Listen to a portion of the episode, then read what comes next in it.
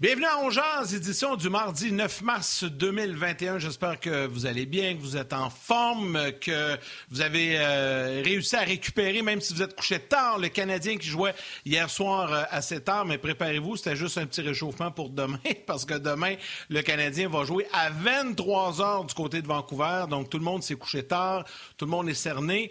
Mais on a a quand même eu l'occasion de regarder ce bon match de hockey. Malheureusement, pas avec le résultat escompté. Mon partenaire du midi, il est là, il est en forme, il est debout depuis tôt ce matin, il est à la radio. Martin Lemay, comment ça va?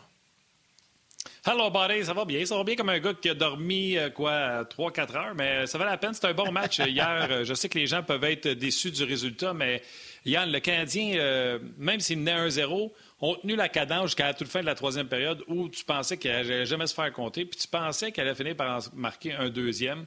Euh, peut-être le, deuxième avantage numérique ou euh, l'avantage numérique, je pense que c'était en troisième, où ce qui n'a pas produit, ça a peut-être donné un peu des ailes aux, Canucks, puis les Canadiens, eux, eux, autres, ils étaient sur un décalage horaire de trois heures. je ne veux pas leur donner d'excuses. Écoute, ça a pris un lancer parfait à 41 secondes de la fin euh, du match. Puis on sait que les Canadiens, c'est pour leur tasse de temps en prolongation puis en tir de barrage. Fait est arrivé ce qui devait arriver, mais garde, dans les cinq derniers matchs, le Canadien a 7 points sur 10. On n'a pas perdu un match en temps réglementaire, donc euh, ça va bien. Exactement, exactement. Et aujourd'hui, on va en discuter en long et en large avec nos euh, panélistes invités du jour. Gaston Terrien sera avec nous dans la deuxième portion de l'émission et François Gagnon qu'on va rejoindre dans quelques instants. Le temps de vous rappeler que vous pouvez toujours nous envoyer vos questions, commentaires via les différentes plateformes sur les médias sociaux. Je me concentre beaucoup sur les deux euh, Facebook, euh, celui d'RDS, celui de Onjaz. Martin sur le rds.ca, la page Onjaz également. Et on salue les gens qui nous suivent à la télé sur RDS, les gens qui nous suivent également en web diffusion sur le rds.ca, Facebook Live et la plateforme YouTube également. Ben tiens, je pense qu'on est prêt d'aller euh, retrouver notre ami François Gagnon qui est là. Salut Frank! Salut. Écoute, tu m'as fait peur tantôt quand tu as commencé à dire qu'on était cerné. Je me suis dit, coudon, ça paraît-tu tant que ça que j'ai fini d'écrire à 4 heures? Alors, euh, écoute, je vais essayer d'être bien réveillé. Euh, mais ben, je vous écoute depuis le début. Je vous écoute depuis le début de l'émission et euh, c'est là qu'on voit que tout est question de perception. Martin dit ça va bien, 7 points sur 10, puis il a raison, là.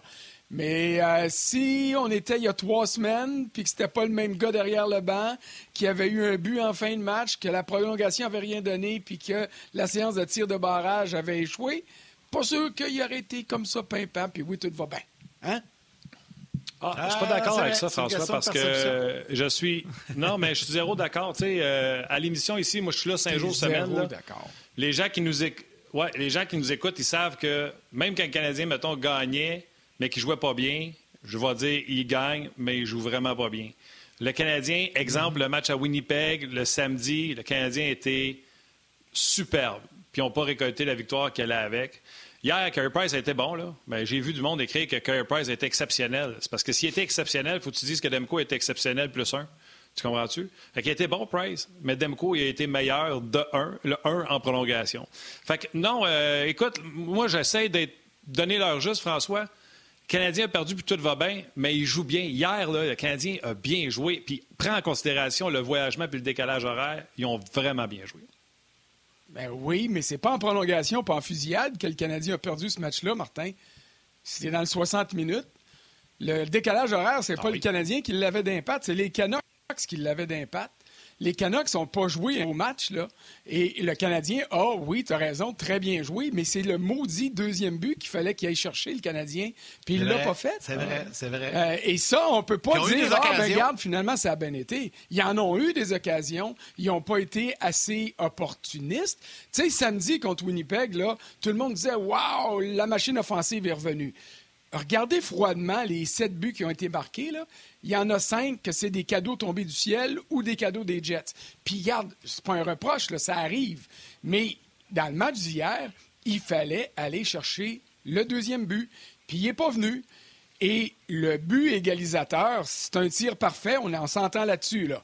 Euh, Godette, il, décoche une garnotte, ça touche le poteau et ça dévie dans le but. Mais la série d'erreurs commises en zone neutre, le Chariot qui s'en va rejoindre Edano et Weber qui auraient pu facilement s'occuper euh, de Beau Horvat au lieu d'ouvrir complètement le côté gauche. Ça, c'est une maudite gaffe, ça. Et c'est là que le Canadien a perdu le match. En prolongation, il a essayé. En tir de barrage, on peut reprocher ce qu'on voudra à Tatar, puis on en reviendra là-dessus. Mais c'est pas là que le match s'est joué. C'est sur le but égalisateur et sur le fait que le Canadien n'a pas été capable d'aller chercher un deuxième but pendant le match. Les gars, je peux-tu vous poser une question? Parce que je vois les commentaires, puis il y en a beaucoup, beaucoup qui commencent à critiquer, mais ça, pas, pas juste aujourd'hui, mais que, que, Weber, ça semble difficile, que c'est plus compliqué dans son cas. Puis là, je viens d'entendre ce que tu viens de dire, François. Est-ce que Sherrod commence à mal faire paraître un peu Weber euh, par ses performances? Je ne dis pas que chez Weber est au top, là. C'est pas ça que je dis, mais on a l'impression, tu sais, c'est difficile pour ce duo-là. C'est peut-être Sherrod qui le fait mal paraître tout ça un peu, non? Bien, écoute, euh, j'ai hâte de voir ce que Martin pense de ça. Quand Claude Julien était là, le système défensif, à mon avis, était trop compliqué on avait des, euh, on avait des situations où est-ce que des fois les défenseurs devaient aller à ligne bleue, mais il fallait lire ce que l'attaquant faisait. Les attaquants ne comprenaient pas et ça a donné beaucoup de situations comme le but qui a été marqué par Godette en fin de match hier. Alors, moi, j'étais content quand il y a eu le changement de voir qu'on revenait à un style plus conservateur. On a vu ça souvent après l'arrivée de Dominique Ducharme, l'infâme left wing lock qu'on parle, alors qu'un des deux alliés vient s'installer à la ligne bleue avec ses défenseurs pour faire un mur et aider. C'est ça qu'on aurait dû avoir hier. On aurait dû être conservateur dans la gestion, alors que quand tu analyses la, séquence, tu as Drouin et Anderson qui se font battre euh, euh, en zone neutre par la, passe de Quinn Hughes qui va à Orvat. Orvat, il n'est pas en, situation de faire mal le Canadien à ligne bleue. Tu as, Dano qui s'en vient, tu as Weber qui est là. S'il essaie de passer entre Weber et la bande, Orvat, il passera pas. C'est parce qu'on s'est tout compromis vers lui et qu'on a ouvert le flanc gauche euh, que ça a permis à Orvat de garocher à rondelle l'autre bord puis dire à Godette, hey, fais-toi plaisir. Il en avait marqué deux cette année. là. C'était pas un gars immensément dangereux, mais tu peux pas donner autant d'espace et autant de temps euh, sans euh, craindre que le pire peut arriver. Puis c'est ça qui s'est passé hier. Tu sais, le hockey, euh, pour moi, François, c'est un jeu d'erreur. Puis c'est celui qui va en faire le moins normalement, à moins que tu aies un gardien qui garde les buts sur la tête qui va l'emporter. Euh, le Canadien jouait un match euh, pratiquement impeccable. J'étais même surpris en tard en troisième période, continuer à mettre de la pression en zone adverse. Donc, on travaillait à 200 pieds du filet avec aucune. Aucune, tu sais, souvent, on va sentir des équipes qui, protègent une avance de peur. Ils ont peur de se faire marquer ce but-là. Tu ne sentais pas ça chez les Canadiens. Sur le but que tu parles, erreur, puis tu sais, je pense pas que Ducharme a, jamais pointé euh, Charrot je pense qu'à l'époque de Claude, on squeezait beaucoup. on en a parlé avec Guy Boucher souvent. Puis le deuxième défenseur, il fallait qu'il s'en vienne puis qu'il squeeze parce que justement, le left wing là qu'on pensait qu'il était avec. Y a-tu une crampe au cerveau? Y a-tu pensé qu'il était encore dans ce système-là? C'est une erreur parce qu'il s'en va pas là. Il fait deux steps par là. Puis là, il fait Oh non! Godet, il est là! Fait que là, il revient. C'est une erreur. Le but est dans le, filet. Que tu sais, bravo, bravo à Boer. Oh, je pense qu'on est en train de parler de Martin.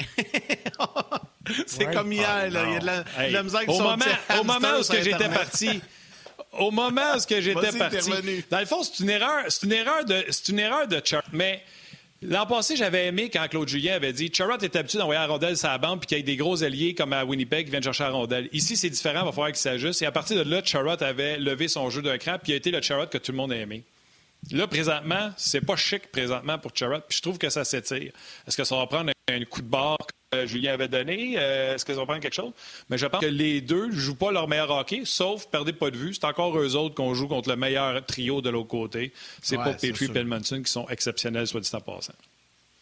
Mais, mais, mais ça, ça euh, c'est important de le souligner, c'est au, niveau des lectures de jeu. Et euh, tu dis, il a fait deux pas, c'était deux pas de trop, mais avant, puis c'est facile, ben on est 12 euh, heures après, puis on le regarde, on regarde les reprises 10 fois, 12 fois, 15 fois, mais quand tu regardes la situation, tu te mets dans les, les patins de Charrot. Il est à gauche, il y a Weber qui est là en haut, et quand il regarde vers la zone neutre, tous ses coéquipiers sont dans son champ de vision. Ils sont Dano, avec Anderson et ses Drouin qui sont là, ils doivent être à, deux enjambées un de l'autre autour de Horvat. Va pas là, chose. Mais ça, c'est facile à dire. Il y a des fois que tu te dis, oh, c'était pas une bonne idée, mais je l'ai fait pareil. Mais c'est exactement ce qui s'est passé. Ah mais la raison pour laquelle j'insiste là-dessus, Martin, c'est parce qu'on regarde la prolongation, puis on dit, ah, encore. Le Canadien a bien joué en prolongation. En fait, il n'y a pas eu le contrôle de la rondelle assez. et c'est là que ça démontre à quel point c'est important. Et en tir de barrage, il, Orvat a marqué le but qui a fait la différence. Il y a un but sur les six qui ont été euh, décochés, sur les six euh, occasions qui ont été tentées. Malheureusement pour Montréal, c'est là que c'est pas arrivé. Mais, mais je reviens encore aux 60 minutes. Là. Vancouver, écoute, on regardait ça et on se disait, mais tu me dis comment est-ce qu'ils ont fait pour battre Toronto deux fois de suite. Là. Un accident de parcours, OK, mais deux fois de suite. Il y avait les pieds dans le béton hier. Les transitions offensives, c'était d'une lenteur. Montréal contrôlait la patinoire du Rogers Center hier soir. Et, c'est pour ça que je trouve ça dommage qu'on ait gaspillé les deux points qui étaient non seulement disponibles, ils étaient dans les mains. Là. Il irait juste les mettre dans les poches. Et ça, et ça, ça fait mal. François, euh, il y a énormément de gens qui, évidemment, veulent revenir sur la fameuse prolongation, les tirs de barrage. Mhm. Les questions, là, explosent. Fait que là, on va y aller, là, puis on, va en jaser avec Martin aussi. Tu sais, les gens se demandent qu'est-ce qui se passe, euh, pourquoi que le Canadien n'est pas capable de gagner un match en prolongation. Euh, on parle des choix de joueurs. On parle évidemment euh, de Tatar. Toffoli Anderson n'ont pas été en tir de barrage. Bref, c'est un beau buffet. Là. tu vas avoir du fun avec ça. Je vais commencer avec la prolongation. C'est un cauchemar. Le mhm. Canadien 0-7. Euh, hier, Dominique Ducharme a utilisé deux fois dans cette prolongation-là trois attaquants. On va commencer avec ça, puis après on ira en tir de barrage. Je veux vous entendre là-dessus, les gars. Bon, écoute, d'abord, la prolongation, là, à 3 contre 3, c'est un nouveau match de hockey complètement. Quand on regarde ce qui est arrivé hier, Ducharme envoie Dano, qui était son seul centre qui était capable de gagner des mises en jeu hier. D'ailleurs, il en a disputé 27 sur les 57 euh, qui ont été euh, déposés. Il faut expliquer pourquoi, François. C'est énorme. Oui. Alors, euh, Dano était là avec Kotkaniemi. Qu'est-ce que tu veux dire? Il faut expliquer pourquoi? Donne-moi deux secondes, là, puis je vais y aller. Là. Alors, avec Kotkaniemi et Petrie, tu demandes à Dano de gagner la mise en jeu. Il ne l'a pas fait. La prolongation, c'est une période où tu dois avoir le contrôle de la rondelle. Et à partir du moment où Dano a perdu cette mise en jeu-là, les, euh, les Canucks l'ont eu. Quand le Canadien l'a repris, là, il y avait déjà 56 secondes d'écoulées. Alors là, il était le temps pour Kotkaniemi de retourner, pour Dano de retourner et pour Petrie de se faire changer. Alors, on n'a jamais eu du côté du Canadien le contrôle de la rondelle. Et ça, là, c'est pour ça que tu vois les joueurs revenir en zone neutre, faire des passes à leur gardien. Tu veux garder la rondelle en tout temps.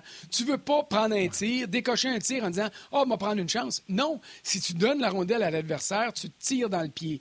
Après ça, il y a eu trois séquences, Yann, avec trois attaquants. Tu as eu Suzuki avec ah, Anderson Drouin. Oui, parce qu'après ça, Anderson, il est resté plus longtemps euh, avec, euh, euh, avec euh, Gallagher et puis Tatar. Puis là, c'est Toffoli qui est embarqué. Mais malgré la, stratégie, malgré la stratégie, c'est, Vancouver qui a eu la rondelle.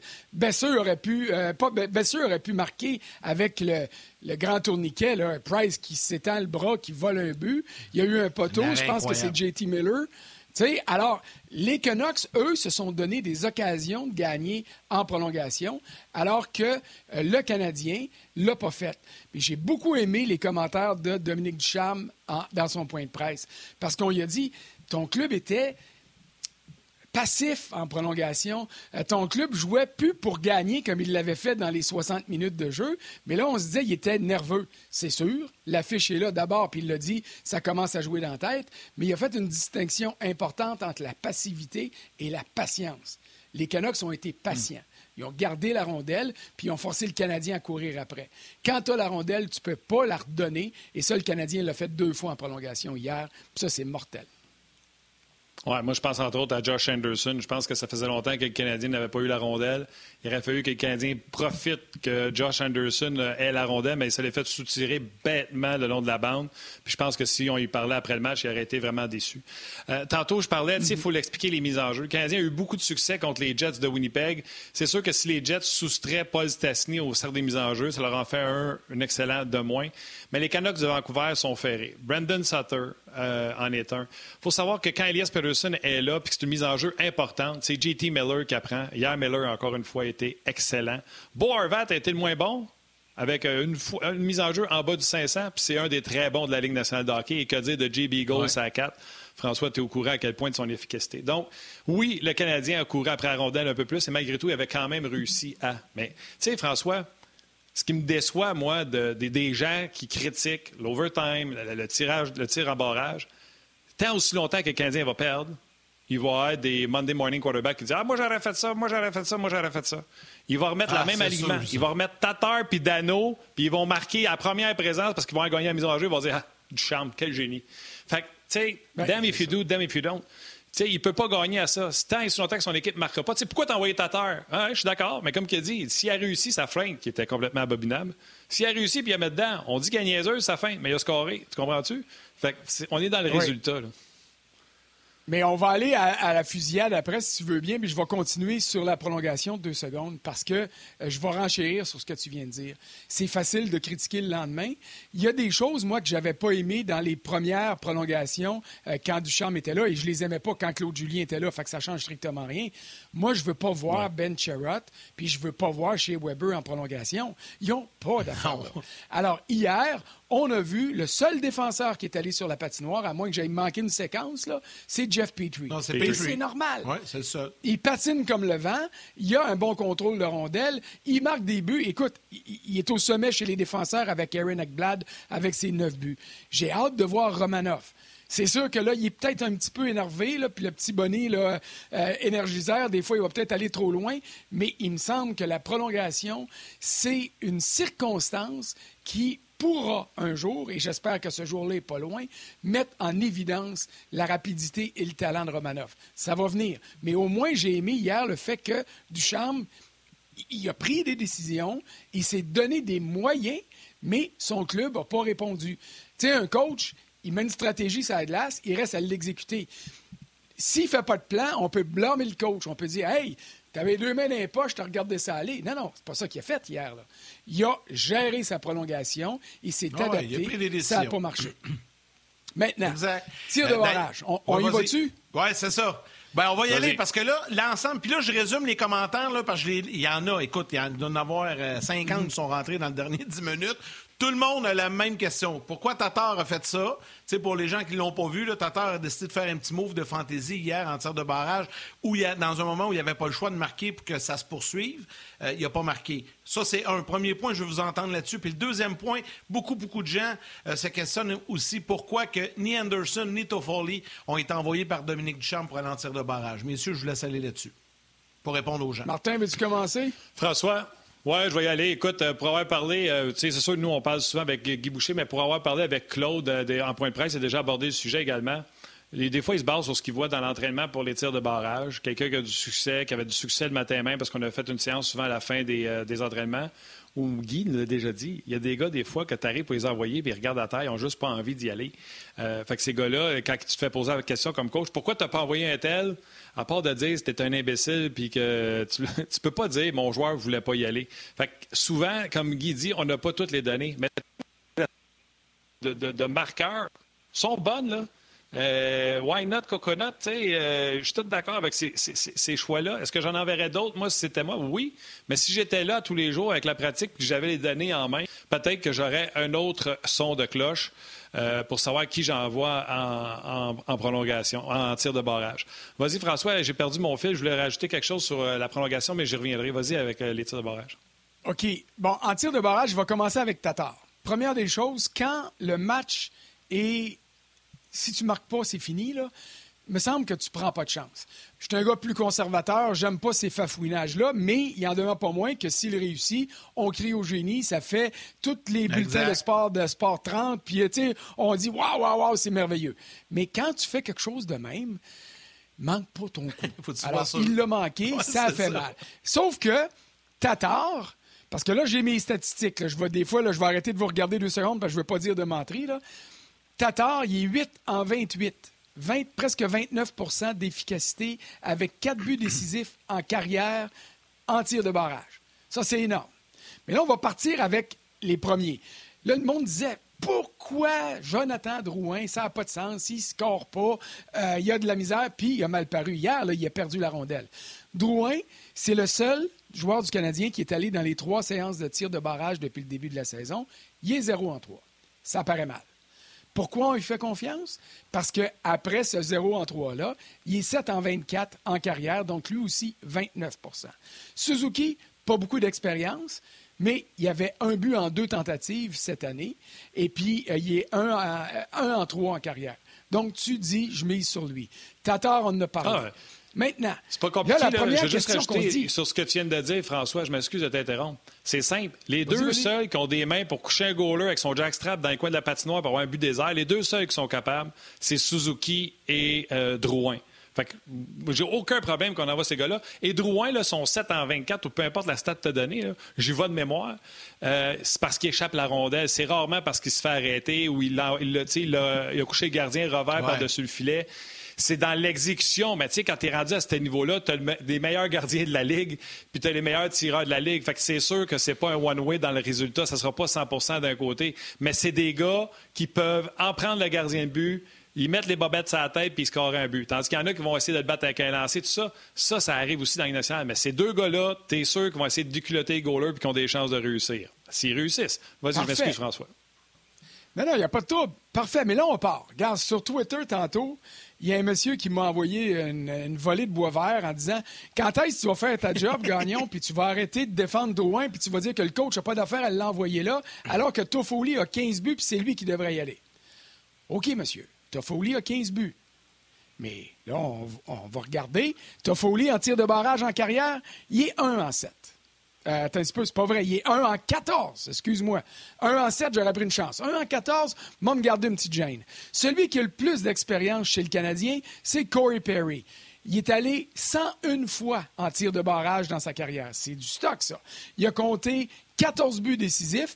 Il est 33 en 101. Lui aurait pu y aller. Mais c'est qui le meilleur chez le Canadien? C'est-tu Josh Anderson on va dire oui, Anderson est allé juste une fois, mais il a marqué.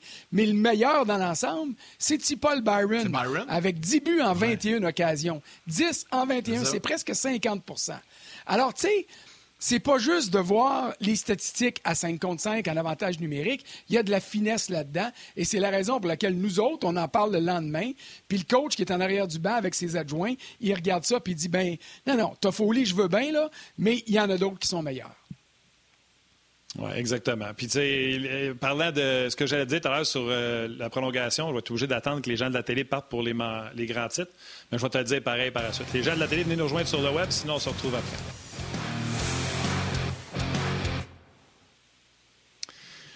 Ouais, ce que j'allais rajouter sur la prolongation, François, c'est que tu as dit, pour moi, il y a juste Petrie qui a d'affaires là. Puis là, c'est sûr que présentement, c'est la mode de dire que les Canadiens n'ont pas un défenseur pour y aller. Puis, tu sais, je suis tout correct avec ça. Mais j'y vais de mémoire, j'ai pas de statistiques devant moi. S'il y en a qui nous écoutent qui veulent aller les chercher, moi, j'y vais de mémoire. Puis François, t'en as une maudite bonne. Il me semble l'an passé, on n'était pas si pourri que ça en, prolongation.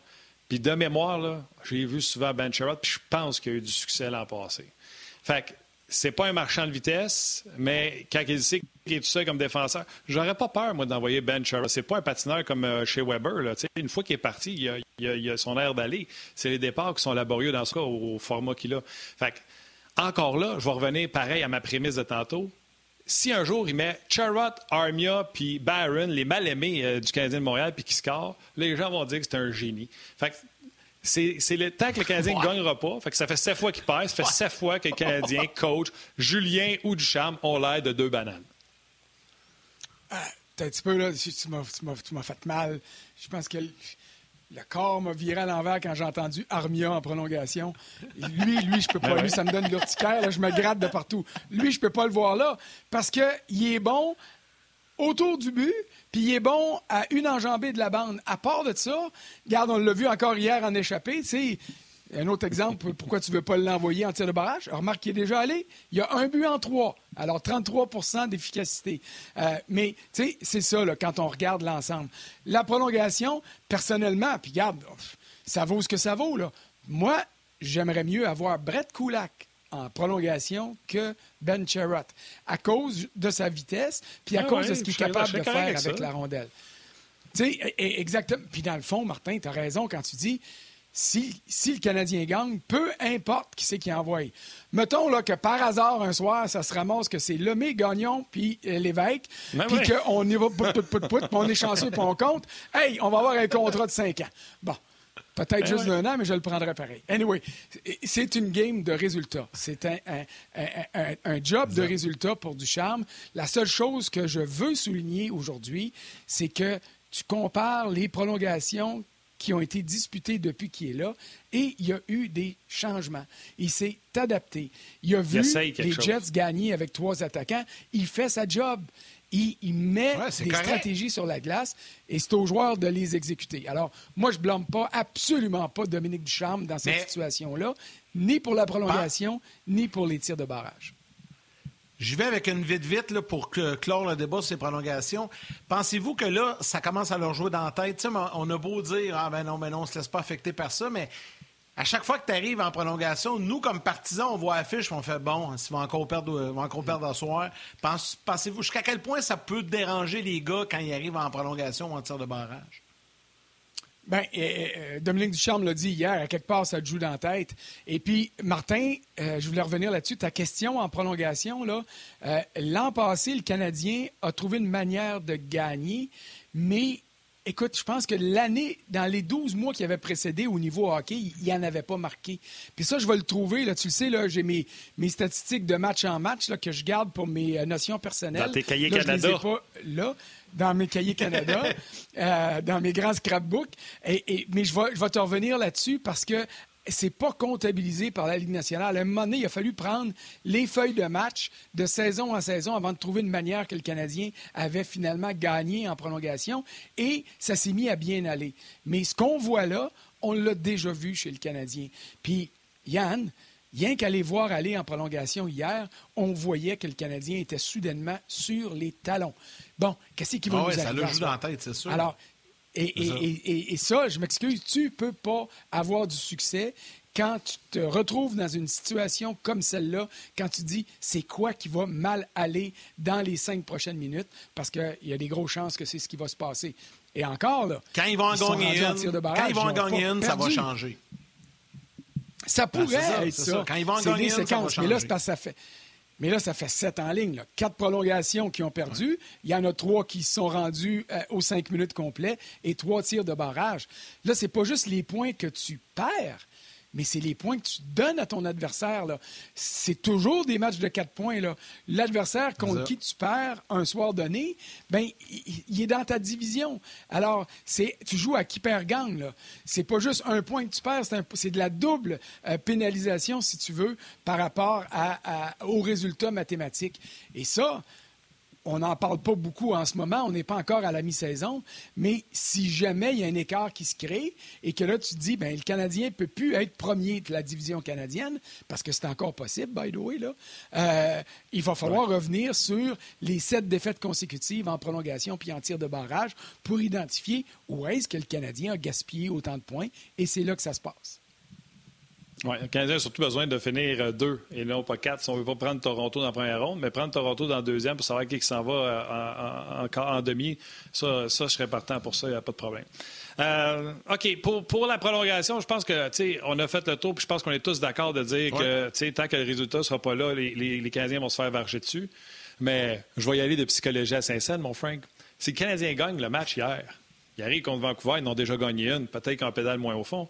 Mais en ramassant un point pendant ayant perdu, là, tu t'appliques à la deuxième game, tu ramasses deux points, fait que tu ramasses trois sur quatre au lieu de faire deux sur quatre. Moi, je dis ça de même, mais je pas ça. Comme un peu contre Winnipeg. Il avait joué un gros match, on perdu en prolongation.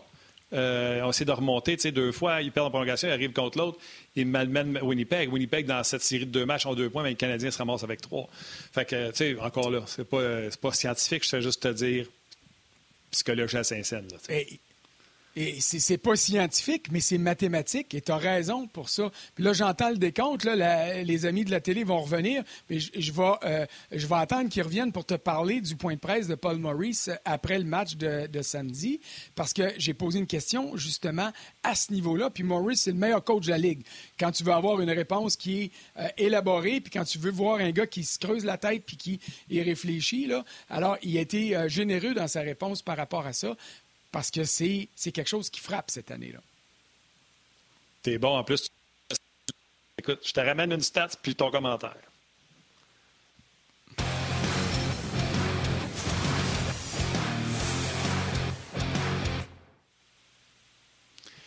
J'aimerais remercier, puis garde euh, Rock, ça va être lui mon étoile. C'est un vétéran. Il marchait sous le nom, le pseudonyme de Fancy Pants. Puis à un moment donné, j'ai demandé d'écrire son vrai nom. Il s'appelle Éric Beauchamp. C'est un régulier du show. Il m'écrit également sur Twitter.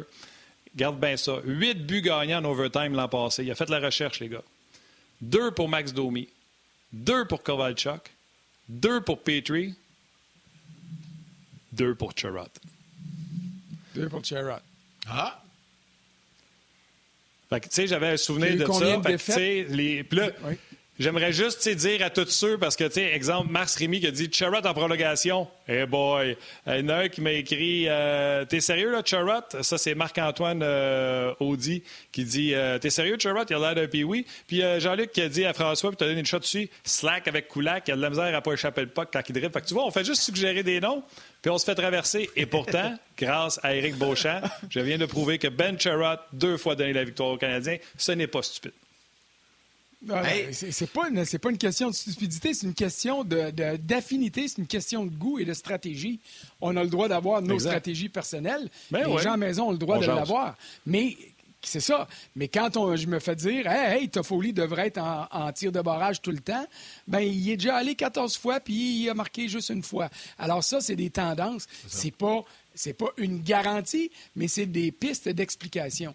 Là, je veux revenir sur Paul Maurice parce que c'est le fun ce que tu as dit tantôt. Là. Toi, tu fais partie de ceux, et je vous comprends, qui aimaient beaucoup les deux matchs de suite, les trois matchs de suite, les séries de baseball au hockey. Moi, j'haïs ça à m'en confesser. J'haïs ça parce que, d'abord, je veux pas voir les mêmes clubs trois jours en ligne ou six jours en ligne, et puis après ça, puis les revoir de l'année, parce que je trouve que ça déséquilibre le calendrier. J'ai demandé à Paul Maurice samedi, parce que ils sont fait ramasser par le Canadien après l'avoir abattu. Puis là, j'ai dit, toi, qu'est-ce que tu en penses? Il dit, moi, comme coach d'un club qui est au centre du pays et qui a de la difficulté à voyager, ça fait bien mon affaire. Parce que j'aime ça, euh, maximiser mes voyages. Comme coach de hockey, j'aime moins ça. Parce que, mettons que, et il prenait l'exemple de samedi, son club bat Canadien, le Canadien est un bon club de hockey, le lendemain, le match suivant, le bon club de hockey, il y a des grosses chances qu'il va trouver une manière d'avoir sa fierté qui a été écorchée, puis qu'il a le talent pour le faire, puis qu'il va mhm. revenir. Il dit c'est pour ça qu'on ne voit pas des longues séquences de victoires cette année. Même des gros clubs de hockey. Regarde les Golden Knights hier soir. Pas joué un mauvais match, là. Ils sont contre Minnesota, qui ne devrait pas avoir de misère à battre. Puis finalement, ben, ils perdent par euh, jeu blanc de 2-0. Alors, quand tu as des matchs qui sont regroupés comme ça, des séquences de deux ou trois matchs consécutifs entre deux équipes, ça enlève, je te dirais, un peu de logique. Parce que la loi de la moyenne va frapper. Le club qui en a gagné deux va lever le pied un peu. Le club qui en a perdu deux va avoir sa fierté à défendre et ça donne cette occasion-là. Alors que si le gros club arrive trois fois en deux semaines, avec deux semaines d'écart contre un club plus faible, il y a des grosses chances qu'ils vont le pulvériser pareil. Alors, ça, j'aime moins ça dans notre calendrier parce que ça rend encore plus difficile les projections à faire sur les matchs parce qu'on met de côté des valeurs très personnelles de fierté. Puis, quand ça fait deux games de suite que tu perds contre un même adversaire, tu l'haïs, là tu veux, tu veux le frapper dans le coin. Il y a une dose d'énergie qui vient te pousser à te surpasser. Ce qui n'est pas le cas si tu les vois moins souvent. Encore là, c'est mon opinion. Euh, vous n'êtes pas obligé d'être d'accord. Oh, jase. François, deux choses, deux choses avant qu'on te libère. Premièrement, on va accueillir Gaston qui va prendre le relais euh, du côté euh, Et j'ai une petite question, puis je souhaite la bienvenue à Gaston. dès qu'il va se joindre à nous, on va pouvoir lui dire un, beau bonjour. Voilà, il est là. Salut Gaston. Messieurs, bonjour. Salut Gaston. François, j'ai une question pour toi avant de, se laisser. Elle vient de Simon Bellil sur YouTube. C'est très général comme question, mais je ne connais pas la réponse. Toi, tu l'as peut-être. Euh, Simon écrit Hey les gars, pourquoi demain le match est à 23 h Habituellement, ça dépense jamais 22h30. Et là, c'est à 23 h 20h, heure de Vancouver. C'est quoi l'explication? L'explication est très simple. C'est euh, euh, le mercredi, le réseau Sportsnet, qui est le diffuseur national au Canada, euh, le mercredi, ils ont une espèce de programme double. C'est dans leur grille horaire, c'est déjà arrangé avec la Ligue nationale. Donc, en début de soirée demain, puis on va avoir, je pense, ce match-là à RDS aussi, tu as les sénateurs contre... C'est-tu les Oilers d'Edmonton encore hier? Je ne suis pas sûr à 100% mais je pense que les sénateurs affrontent c'est ça, ils sont encore contre Edmonton. Donc, ça, c'est le premier match du programme double. Et le deuxième pour Sportsnet euh, va être à 23 heures pour pouvoir avoir du temps entre les deux et s'assurer qu'ils sont capables de faire une bonne euh, programmation. Alors, c'est le diffuseur national qui a préséance. Nous, à RDS, on est diffuseur régional du Canadien, mais on n'a pas, euh, je te dirais, le contrôle sur l'heure de diffusion demain soir. C'est bien poche pour nous autres, hein, puis pour l'Est, mais il faut comprendre que il y a des fans des Canucks à Vancouver aussi, puis il y en a des fans du Canadien, puis dans l'Ouest canadien. Donc, nous autres, ça va être tard, eux autres, ça, va être à une heure normale. Disons qu'on veut notre match ici du Canadien à 7 heures. Ben OK, c'est bon pour nous, mais à Vancouver, il est 4 heures. Alors, le fan des Canucks va dire Hey, c'est quoi cette affaire-là? Je suis dans le métro. En fait, il n'y a pas de métro, mais le train euh, à, Vancouver, je suis dans le transport en commun, je suis pogné dans le trafic. Alors, c'est une réalité, c'est avec laquelle on est forcé de composer. Mais sans rentrer dans tous les détails, c'est M. Bellil ou Delil, euh, c'est le diffuseur national qui a préséance ici. Et dans ce cas-ci, c'est Sportsnet à cause de son programme double du mercredi. Ouais.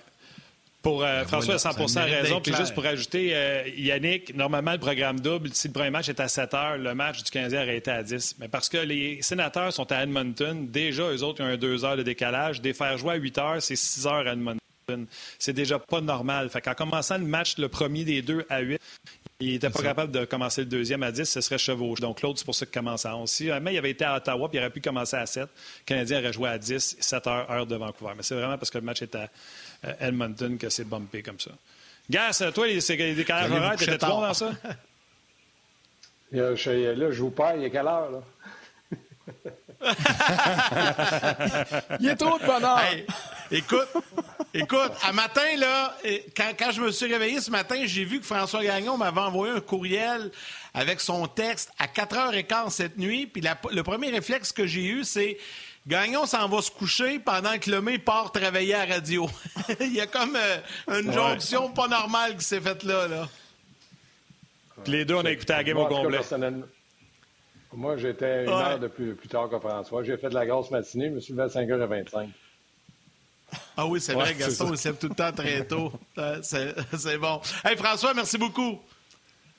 Salut, salut, bonne journée. Puis on va voir ce que ça va donner demain. Yes, sir, Frank. Oui, on invite les gens à aller lire le texte de François Gagnon, bien sûr, sur le rds.ca.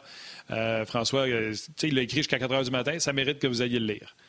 Gas, comment tu l'as trouvé, toi, cette game-là? Parce que moi et François, on n'était pas très d'accord. moi, j'étais quand même euh, très satisfait. Le Canadien bien joué. Puis François trouvait qu'il y avait une opportunité gaspillée de la part du Canadien de Montréal.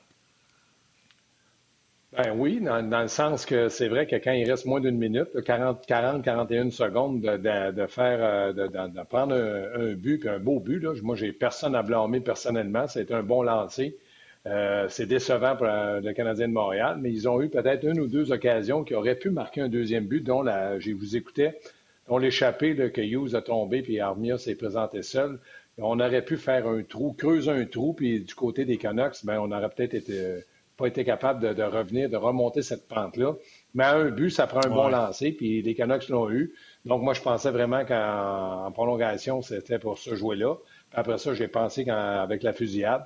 Mais le Canadien, oui, a perdu un point parce qu'ils ont, ils ont Moi, je pense pas qu'ils ont connu un grand match. Ils ont bien joué, assez bien joué, du moins pour euh, gagner, parce que les Canucks non plus n'ont pas joué un grand match. J'ai aimé la performance de Carey Price, donc euh, il retrouve ses repères, recommence à être peut-être le Carey Price qu'on connaît, mais il n'a pas eu à faire d'arrêt exceptionnel pour garder le Canadien dans le match parce qu'il y a eu beaucoup moins de revirements de qualité dans l'enclave contre Carey Price.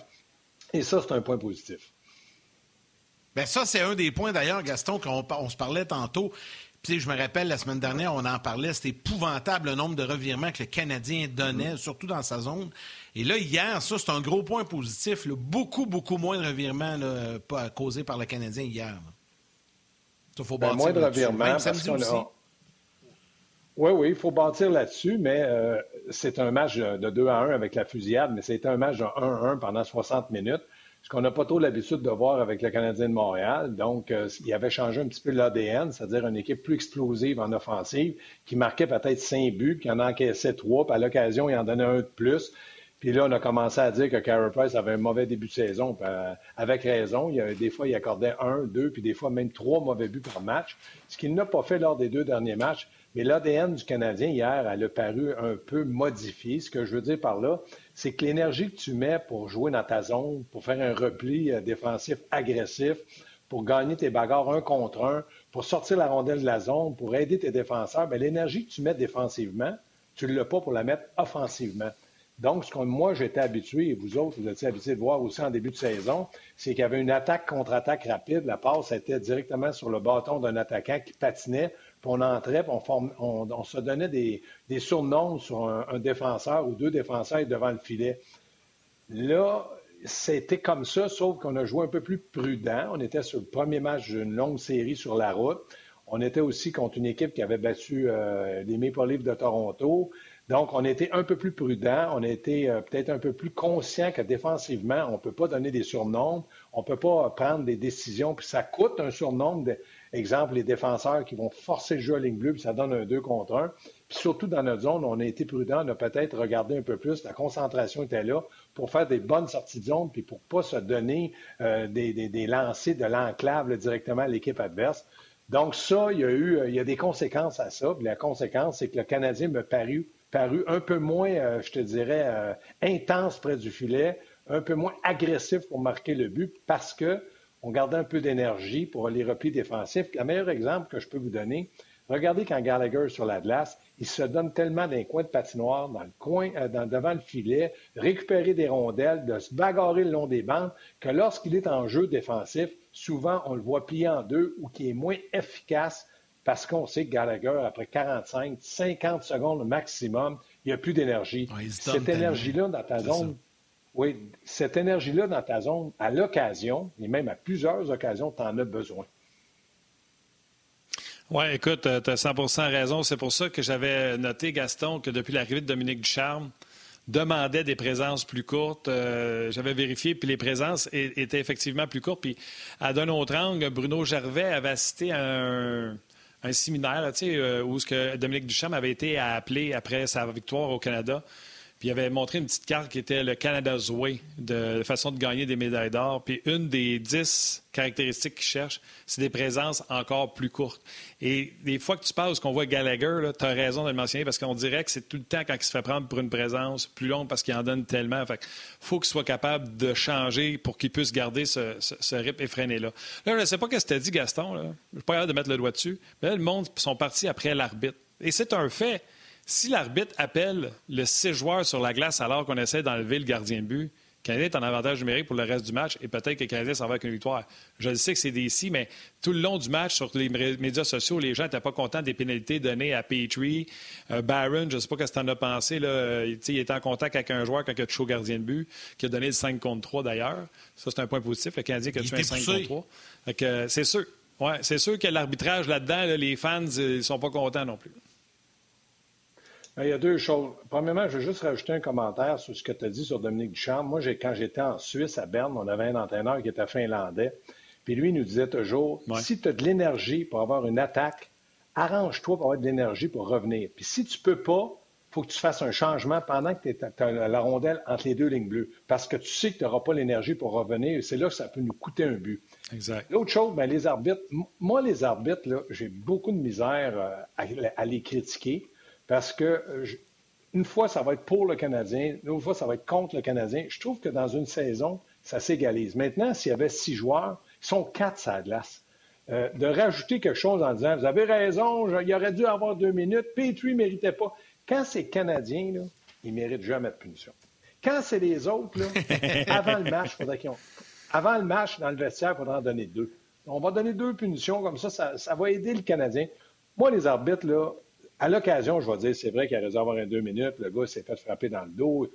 Oui, mais hier, si c'est ça qui a fait en sorte que le Canadien a perdu le match, ben, j'ai manqué le match, pourtant je l'ai tout regardé, où il y a peut-être eu des, occasions où l'arbitre aurait pu décerner un deux minutes contre le Canadien ou pas de deux minutes contre Paul Byron.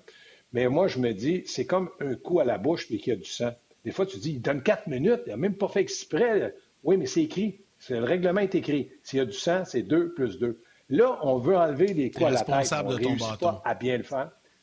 On ne réussit pas à bien le faire. Puis on veut enlever aussi le fait qu'on va frapper les goalers. Qu'est-ce qui arriverait?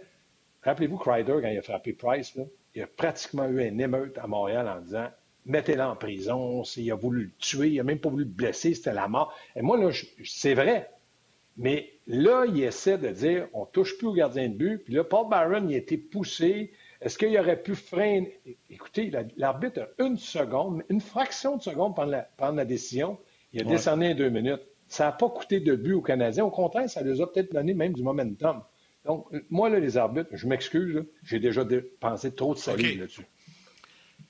OK, plusieurs commentaires, puis je veux saluer des gens, puis après ça, on va y aller avec un autre sujet, mais euh, sur Facebook et YouTube, il y en a énormément. Euh, salutations à Jérémy Diot, euh, qui nous écoute via la plateforme YouTube. Jérémy Bourque également. Kevin Constantin qui dit hey, il devrait engager Yannick Perrault pour leur apprendre à gagner des mises en jeu. C'est vrai, c'est un bon point. Sur YouTube, là, j'espère que je vais le prononcer comme il faut. Les gars, écoutez ça. Je, je trouve ça le fun, ce message-là. Iris Locombe, qui est un membre des Forces armées canadiennes posté euh, en Italie. Il dit Les gars, avec le décalage horaire ici en Europe, je regarde très rarement les matchs du Canadien. Alors, je me console avec On qui me permet de résumer et de comprendre ce qui s'est passé, de me tenir à la page. Je vous écoute chaque jour. Salutations. Ben, c'est le fun. Euh, voilà, je voulais passer le message. Brian Benoît également, euh, que l'on salue. Carl Vaillancourt, un habitué. Euh, Martin Duguay. Steven Boucher, qui, lui, il y a des questions également, qui parle de Carey Price. Hein. Tiens, je peux peut-être le glisser un mot vite, vite, on, on, en parlera si vous voulez. Là. Comment ça se fait que Carey Price se remet à jouer, même après le congédiement de Claude Julien.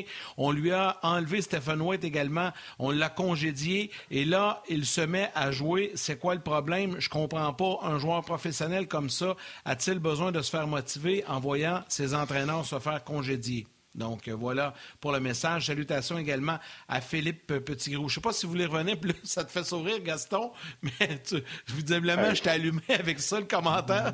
Non, mais, OK, moi je vais, tourner ça d'un autre tourneur. Si Price prend six buts hier, s'il en avait pris cinq samedi, puis s'il en prend cinq la semaine prochaine, puis huit dans l'autre semaine, ils vont dire ils ont congédié tout le monde, puis il est encore pourri. C'est lui qu'il faut mettre dehors. Là, il y a des nouveaux entraîneurs.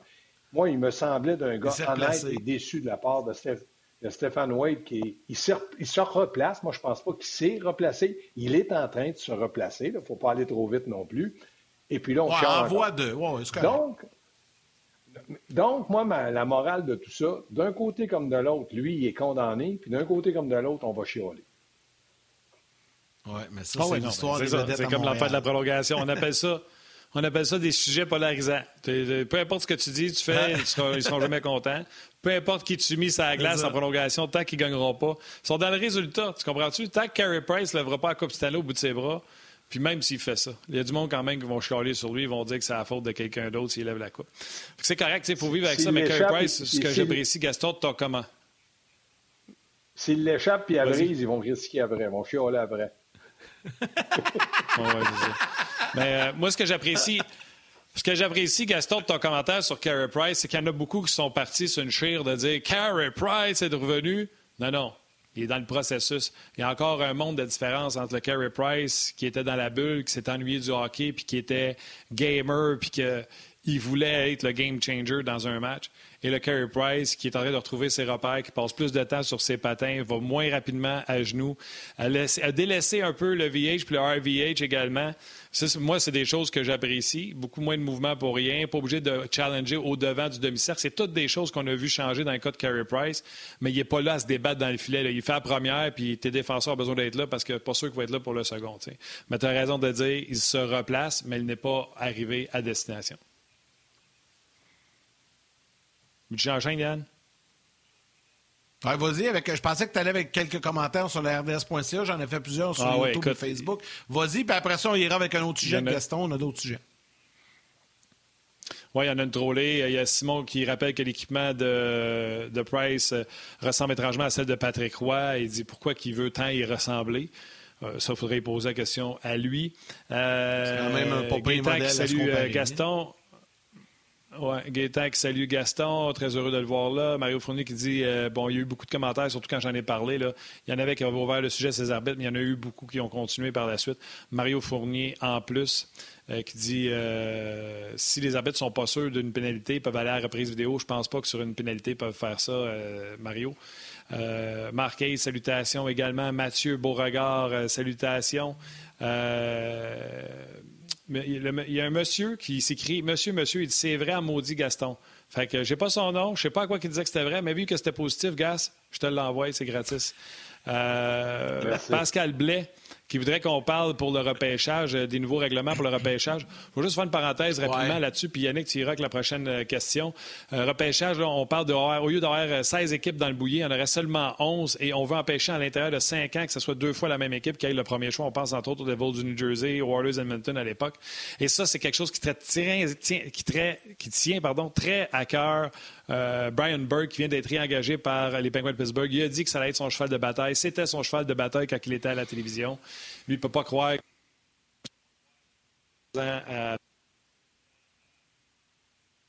je pense qu'on vient de perdre Martin. je vais enchaîner. Alors, Brian Burke, qui même à, même à l'époque où il était à la télé, euh, en a fait son, cheval de bataille. Martin a raison. Hey, Gaston, euh, tu m'as parlé tantôt, puis euh, je trouvais ça intéressant avec la discussion qu'on a eue avec François également euh, dans la première portion de l'émission. Tu on parlait de Weber, Sherrod et tout ça. Puis tu me disais, j'aimerais ça, moi, que de temps en temps, on utilise, on commence à utiliser Romanov avec Weber. 4-5 fois par match, parce qu'éventuellement, il pourrait devenir un bon partenaire ou le partenaire idéal à Weber. J'aimerais que tu m'expliques un peu ton point de vue là-dessus. là dessus Bien, premièrement, euh, je pense pas qu'il pourrait. Il, doit devenir le partenaire de chez Weber. C'est pour ça qu'on l'a fait venir de, la Russie. C'est pour ça qu'on l'attendait depuis au moins deux saisons. Euh, c'est un défenseur gaucher. On disait de lui qu'il était mobile, rapide, il a une bonne vision. C'est un gars qui frappe bien. Moi, j'avais dit, donnez-lui 20 matchs en Ligue nationale et après, on pourra voir si on peut le, jumeler à, chez Weber. Je regarde Cherrod qui, qui, est lent, qui prend des mauvaises punitions, qui n'est pas le Cherrod de l'année passée. Moi, de l'intégrer deux, trois, quatre fois par match, puis de voir ce qu'il peut te donner, parce que là, il jouerait contre le premier ou deuxième trio, voir ce qu'il peut te donner, tu peux prendre une décision après ça beaucoup plus réfléchie parce que tu l'as mis dans une situation où tu lui donnes le bonbon, puis quand il veut le croquer, tu dis non, ne croquez pas tout de suite. Sois patient, puis il peut jouer sur son troisième duo. Mais moi, je pense qu'il faut commencer à voir si Romanov, qu'est-ce qu'il peut donner le fait de jouer dans le premier duo de défenseurs qui amènerait, de, moi je pense, amènerait le côté mobilité, le côté capable de prendre des décisions offensives. Chez Weber, plus défensif, plus gros, plus puissant. Donc pour moi, ça sera une évidence de, commencer à, le voir là. OK, ben on va laisser partir les gens de la télé jusqu'à demain pour venir voir sur le web. Ça se poursuit. Salutations à nos mères. Et salutations également au chien Yannick qui euh, participe à ce podcast. Euh, qui vient d'arriver. il est en feu. Euh, je ne sais pas qu'est-ce qu'il y a depuis ah deux, trois jours. Là. Mais écoute, on est chanceux. Il arrive temps, c'est la fin du show. Ouais. Gas, tu parlais de Romanov avec Weber. Oui. visiblement, Martin a vraiment des, problèmes majeurs. Là. Euh, je pense qu'il ne veut pas que Continue ce que tu expliquais, Gaston. non, on le parle constamment, il est gelé, on ne l'entend plus tu viens de revenir, là. Vas-y, donne, du gaz au hamster. Oui, donne du gaz. Écoute, tu parlais de Romanov. Tu serais correct, toi, mettons, dans un match, donner 6-7 présences, à alterner Romanov avec Charrot, avec Weber, puis euh, n'aurais pas peur, mettons, le mot n'est pas bon, mais de mêler tes défenseurs ou euh, changer de partenaire comme ça régulièrement pendant le match? non, je n'aurais pas peur à ça, mais pas du tout. Ça ne m'est même pas venu l'idée de mêler mes défenseurs. Non, pas du tout. De là à dire 7-8 présences, non, mais mettons 3-4 présences. Euh, une fois en première période, peut-être deux, trois fois en, deuxième, troisième, voir le pointage, puis voir comment il va se comporter. Si tu ne le laissais pas, si tu ne lui donnes pas un, défi, une situation où tu veux qu'il réagisse, puis voir comment il va réagir, s'il est toujours sur le troisième du haut de défenseur, et là, j'ai peur d'en faire un défenseur gaucher qui joue à droite, donc ça, ça, me donne un point d'interrogation. J'entends dire que les jeunes derrière sont très bons à gauche, donc on va peut-être essayer de... Romanov, vu que c'est un Européen qui peut changer de, position, c'est-à-dire autant à gauche qu'à droite. Si les jeunes en bas sont si bons que ça, pourquoi ils ne sont pas avec le Canadien? On a vanté les mérites de, Romanov. On a hâte qu'il arrive. On va aller le chercher en vélo pour qu'il revienne plus vite. Puis là, on le positionne à droite. De l'avoir fait jouer sur un troisième duo de défenseur, parfait. Prends le goût à la Ligue nationale, vois comment ça se passe. Tu vas avoir des hauts. Il y a eu des hauts en début de saison. Tu vas avoir des bas. Il y a eu des bas. Mais là, je trouve qu'il commence à être un peu plus stable, retrouve sa confiance. Moi, j'aime la façon qu'il patine, j'aime la façon, sa vision de jeu, comment il lance sur le, gardien de but lorsqu'il est sur la ligne bleue en mouvement. Sa façon aussi d'être capable d'aller donner une bonne mise en échec. Je me dis, si Cherrott était dominant avec Weber, je dirais laisser ce duo-là tranquille. Mais là, je m'aperçois que c'est peut-être le duo le plus lent des trois duos du, Canadien. Donc, à l'occasion, ils paraissent pas bien. Puis là, on dit euh, Weber vieillit, Weber aussi. On accuse souvent chez Weber de plein de choses. Puis moi, je suis pas d'accord. Comme moi, chez Weber en prolongation, qui, qui puisse faire une présence, j'ai rien contre ça. C'est le capitaine et son lancer peut en tout temps faire des dommages si on est en zone offensive. Puis c'est un gars intelligent. Il ne va pas forcer le jeu à trois quand il sait qu'il ne peut pas revenir. Donc, dans sa zone, qu'est-ce qu'on a à lui reprocher pour faire jouer Cherrod, mais pas Weber? Petrie, je suis d'accord avec tout le monde, il est mobile, il a l'instinct offensif, il va bien, il est dans une bonne séquence. Mais là, vous ah, me dites, je ne veux pas voir Cherrod, je veux pas voir... Je veux pas voir Cherrod puis je veux pas voir Weber. Qu'est-ce que Weber? Vous allez dire, oh, mais il n'est pas offensif. Je le sais qu'il n'est pas offensif mais c'est quand même un joueur avec son lancer, si tu es en plein contrôle en zone ennemie, qui peut faire des ravages. Puis c'est quand même un joueur qui est capable de faire une relance. Là, c'est comme si vous me disiez, Weber, il est capitaine, mais il n'est pas bon à rien. Il a de la misère, il est lent, il a tous les défauts. Moi, je pense que Weber, mais, jusqu'à quel point, Gaston, oui, jusqu'à quel point Weber, euh, puis tu sais, dans la vraie vie, tu, bon, toi, tu as joué, là, tu le sais, mais jusqu'à quel point un gars comme Weber euh, influence un jeune défenseur comme Romanov, même s'il ne joue pas avec lui? Est-ce que durant les séances, puis tu y vas aux séances d'entraînement, est-ce que durant les séances d'entraînement, tu vois Weber parler à Romanov, donner des conseils et tout ça, ou sinon, il fait pas vraiment ça, euh, ça se passe peut-être plus dans le vestiaire ou dans l'avion? Celui que j'ai vu où Weber s'en mêlait le plus dans l'entraînement, c'est quand Nathan Beaulieu était à Montréal, puis il ne voulait pas travailler, il ne voulait pas lancer sur le gardien, ou quand il lançait, il faisait un jeu avec des, euh, push-ups, puis il ne voulait pas y faire. Je peux te dire que Weber allait y parler, puis c'était certainement pas pour dire Mon petit lapin d'amour, c'est pas grave si tu ne fais pas tes, push-ups, on, passe les ponts. Il faisait ses push-ups. Mais dans le cas de Weber, il peut influencer Romanov comment? Moi, quand j'ai. Je vais dire quand j'étais joueur, j'ai été joueur en Europe, mais dans la Ligue nationale, j'ai vu des joueurs, je me disais, as-tu vu comment il bouge? As-tu vu comment il passe? As-tu vu comment il fait ça? Tu prends des notes quand tu es jeune, dans n'importe quelle catégorie que tu es, il y a toujours un joueur qui est aussi bon que toi, ou meilleur que toi, ou moins bon. Donc, tu regardes, tu dis, oh, j'aime pas trop cette façon-là. Il se fait souvent avoir quand il pivote, ou j'aime cette façon quand il relance. Tu essaies de trouver des qualités, puis tu te dis, est-ce que moi, je peux les faire à mon tour? Tu connais tes possibilités, tu connais ton talent. Moi, je regarde Romanov. Est-ce qu'il peut lancer aussi fort que Weber? Non mais il peut être précis, peut-être un peu plus précis que Weber. Est-ce qu'il peut bouger mieux que Weber? Oui. Est-ce qu'il peut jouer l'homme comme Weber? Peut-être pas de la force à Weber, mais il peut certainement trouver des trucs que Weber peut lui montrer ou qu'il va voir ce que Weber fait sur la glace, qu'il peut répéter. Donc, oui, un gars comme Weber, ça peut influencer un jeune, puis ça va l'influencer du côté positif et non du côté négatif. Écoute, euh, à, date, ah, ça va bien. Euh, Weber, Oh oui, je suis là, Arrêtez de me niaiser. Là. Je suis tout le temps en train de checker mon signal, voir si je suis bon ou si je suis pas bon. Non, mais attends, attends, attends, faut, attends, faut que je... Attends, faut que je te lise un commentaire. Jesse Bouvier sur Facebook. Bon, là, c'est moi, je pense qu'il y a de la misère. Là. Non, voilà. Jesse Bouvier sur Facebook dit Hey, l'Internet à Martin est comme le Canadien, il est bon par séquence. je l'ai trouvé bonne. Caroline. Ah ouais, non, je ne sais pas qu'est-ce qu'il y a cette semaine, hein, c'est décevant.